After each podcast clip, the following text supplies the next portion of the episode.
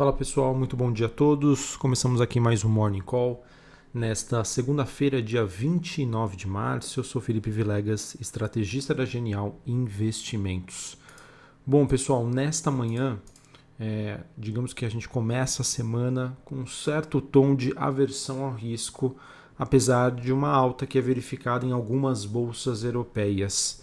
E o destaque de hoje é para mais um ajuste técnico no mercado é, liderado por movimentações atípicas e de ajustes nos mercados de hedge funds internacionais. Para essa segunda-feira, o que, que nós temos? Futuros de índices de ações nos Estados Unidos caindo, ações europeias que estavam com ganhos mais fortes na, durante a madrugada, mas que, é, mesmo né, no positivo, operam agora com ganhos redu reduzidos. O petróleo caindo, mas se mantendo nos 60 dólares o barril após também o noticiário de que o navio que bloqueava o canal de Suez está sendo parcialmente desencalhado. Metais recuam na Bolsa de Londres, é, peso mexicano e lira turca, que são duas moedas de países emergentes liderando perdas é, contra o dólar, e o rendimento das treasuries nos Estados Unidos recuando, mas ainda assim é, seguindo acima de 1,6%.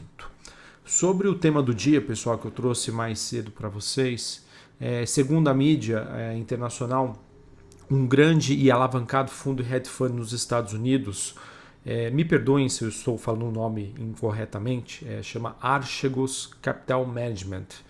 Ele teria sido afetado pela recente queda das ações de tecnologia é, na China. Para quem já me acompanha aqui sabe que eu venho comentando que os mercados asiáticos, é, dentre eles o mercado chinês, tem passado por um movimento de realização de lucros bastante intenso nas últimas semanas. E isso já teria afetado um grande hedge fund nos Estados Unidos devido à sua posição excessivamente alavancada. É, as perdas nessas posições levaram então a uma chamada de margem que obrigaram este fundo a vender algumas de, de suas posições a qualquer preço na última sexta-feira. E com isso, né, vários bancos supostamente expostos a este fundo é, fazem com que os investidores é, estejam agora à busca né, de sinais de contágio. Né? O quanto uma chamada de margem de um fundo alavancado em ações de tecnologia lá na China pode influenciar então o mercado como um todo. Para vocês terem uma ideia, né, a ação do banco Nomura chegou a despencar mais cedo e o Credit Suisse também chegou a cair mais de 15%. E essa queda forte desses bancos em específico né, ocorre pois no domingo foi divulgado que o Nomura e o CS teriam apresentado já perdas bilionárias devido às relações com este fundo, tá? o Archegos Capital Management. Me perdoem se eu estou falando o nome incorreto deste fundo. É, Para você ter uma ideia em relação à chamada de margem, como isso acabou impactando o mercado na última sexta-feira, esse movimento de saída desse fundo levou ações como, por exemplo, a Viacom CBS a terem quedas de quase 30%. Tá?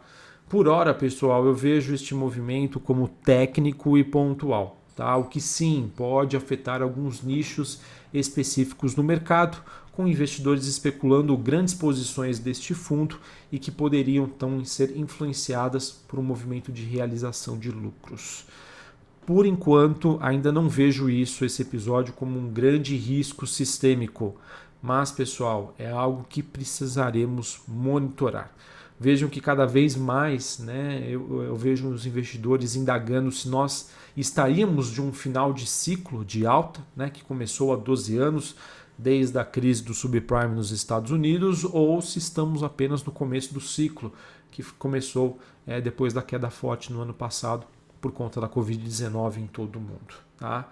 É, e essa situação ela me parece bastante é, parecida com aquela observada no mês de janeiro deste ano, com o evento Short Squeeze nas ações da GameStop.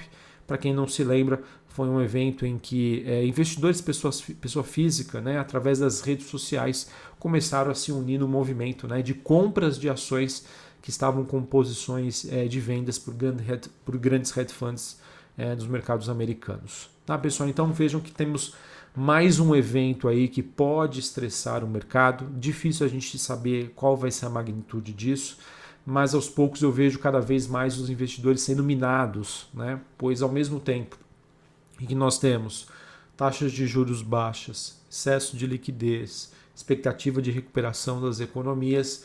É, isso é mais um evento que coloca ali, digamos, dúvidas para os investidores em relação ao preço dos ativos e ao nível de alavancagem do mercado. Tá? Então, sem sombra de dúvida, isso não que necessariamente seja algo negativo, que vai ser uma justificativa de uma queda, mas traz cada vez mais ruído para os investidores.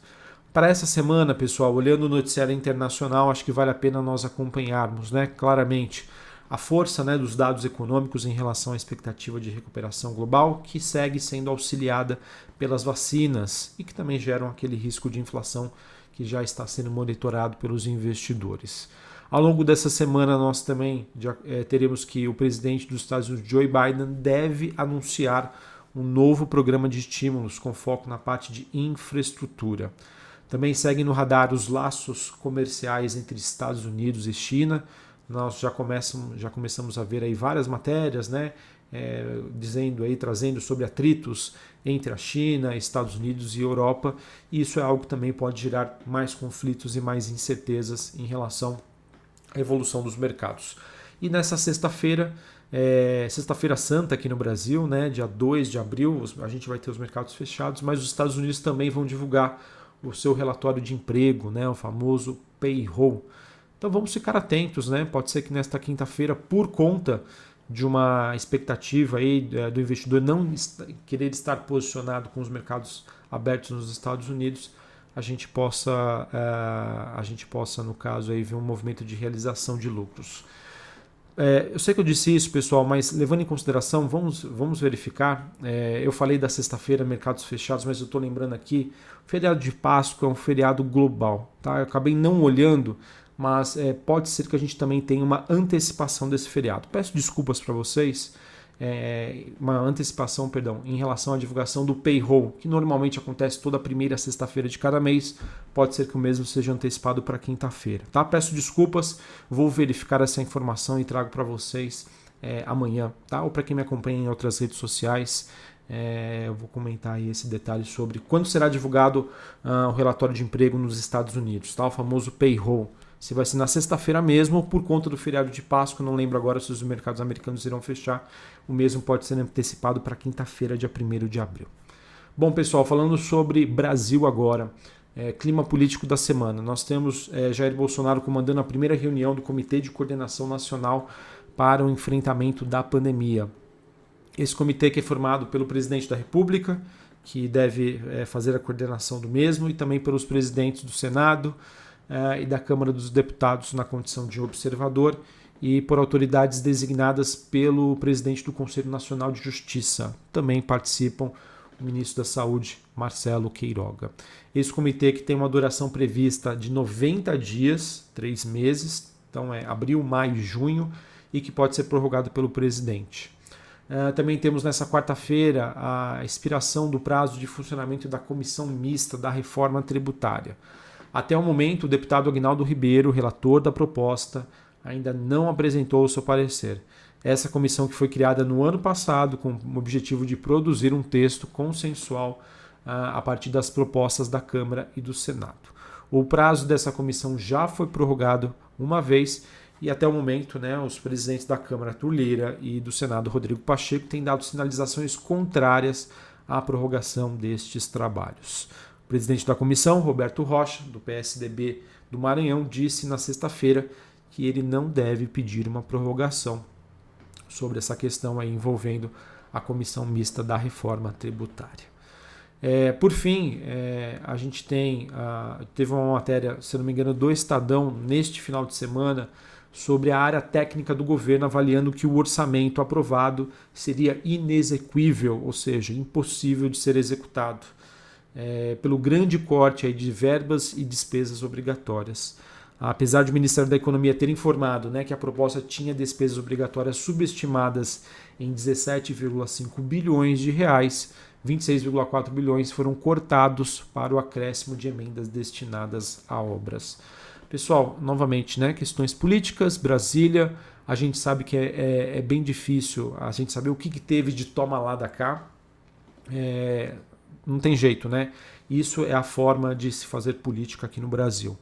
Uh, obviamente, né, eu, eu, vejo né, o Ministério da Economia, Paulo Guedes, né, mesmo sendo contrários e se posicionando, né, é, digamos, com um tom de crítica sobre o orçamento, a gente não sabe o que está por detrás em relação ao que foi é, entregue, o que foi negociado para que o mesmo fosse aprovado. Né? Nós tivemos um, um, um avanço aí, é, de várias reformas, de várias medidas em Brasília, famoso aí, toma lá da cá.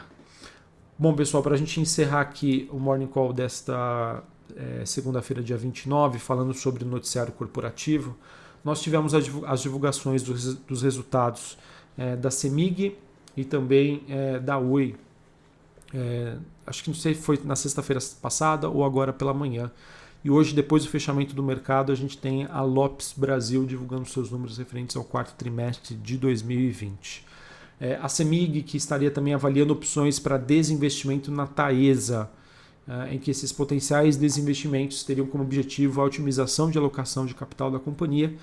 É, não é um processo simples, tá? A diretoria está avaliando algumas alternativas de desinvestimento. Tem a, a, a, conta com a, assessoria de, de pessoas especializadas no assunto. Seria algo bastante positivo se a CEMIG conseguisse avançar nessa agenda, mas é algo que é realmente bastante complicado. Tivemos a COSAN aprovando um programa de recompra de ações, ela que prevê a aquisição de até 17 milhões de ações a ON, que representa mais ou menos 5,9% das ações em circulação. Esse programa que terá uma duração de 18 meses. Uh, e por fim, a rede de farmácias Pague Menos, ela fechou uma parceria com a Prefeitura de São Paulo para iniciar a vacinação gratuita contra a Covid-19 em suas unidades do bairro do Ipiranga em que também, a partir desta segunda-feira, a farmácia localizada no bairro da Chácara Santo Antônio também realizará a vacinação. Apesar dessas redes farmácias não ganharem nada com a vacinação, né, é, isso possibilita o quê? O aumento de circulação de pessoas nas lojas. E isso pode se transformar né, em receitas, em compras, em vendas. Bom, pessoal, então é isso que nós temos para essa segunda-feira, última semana do mês de março.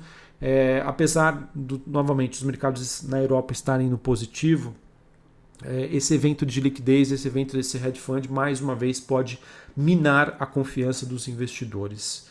É, eu vejo que a gente começa a entrar cada vez mais numa espiral negativa de muitos questionamentos e aquilo, pessoal, todo cuidado é pouco. Tá? Apesar de, de ter a ciência de que Brasil está descontado, é, existem aí várias oportunidades mas eu começo a ver cada vez mais o cenário sendo impactado por ruídos. E isso é muito ruim. Então, para você que tem uma alocação mais tática, mais de curto prazo, é sempre rever o seu, o seu, seu nível de alavancagem. É, não adianta querer ser herói nesses momentos de dificuldade. Né? É melhor passar um pouco, né? deixar as coisas acontecerem para talvez é, operar num mercado, digamos, né, entre aspas, um pouco mais previsível. Para quem tem visão de longo prazo, acho que, acho que é muito importante o que? Sempre reforçar a sua reserva de disponibilidade e eventuais quedas mais fortes que possam acontecer nos mercados, aproveitar para melhorar o seu preço médio de, de posições que você gostaria de carregar para um horizonte de 5, 10 anos, enfim, tá bom? Mercados bastante difíceis, é, novamente muitas dúvidas, muitos ruídos, tá? Então é sempre importante é, estar sempre preparado e pronto aí para ter a melhor tomada de decisão. Um abraço a todos, uma ótima segunda-feira aí para vocês, um ótimo início de semana e até mais. Valeu.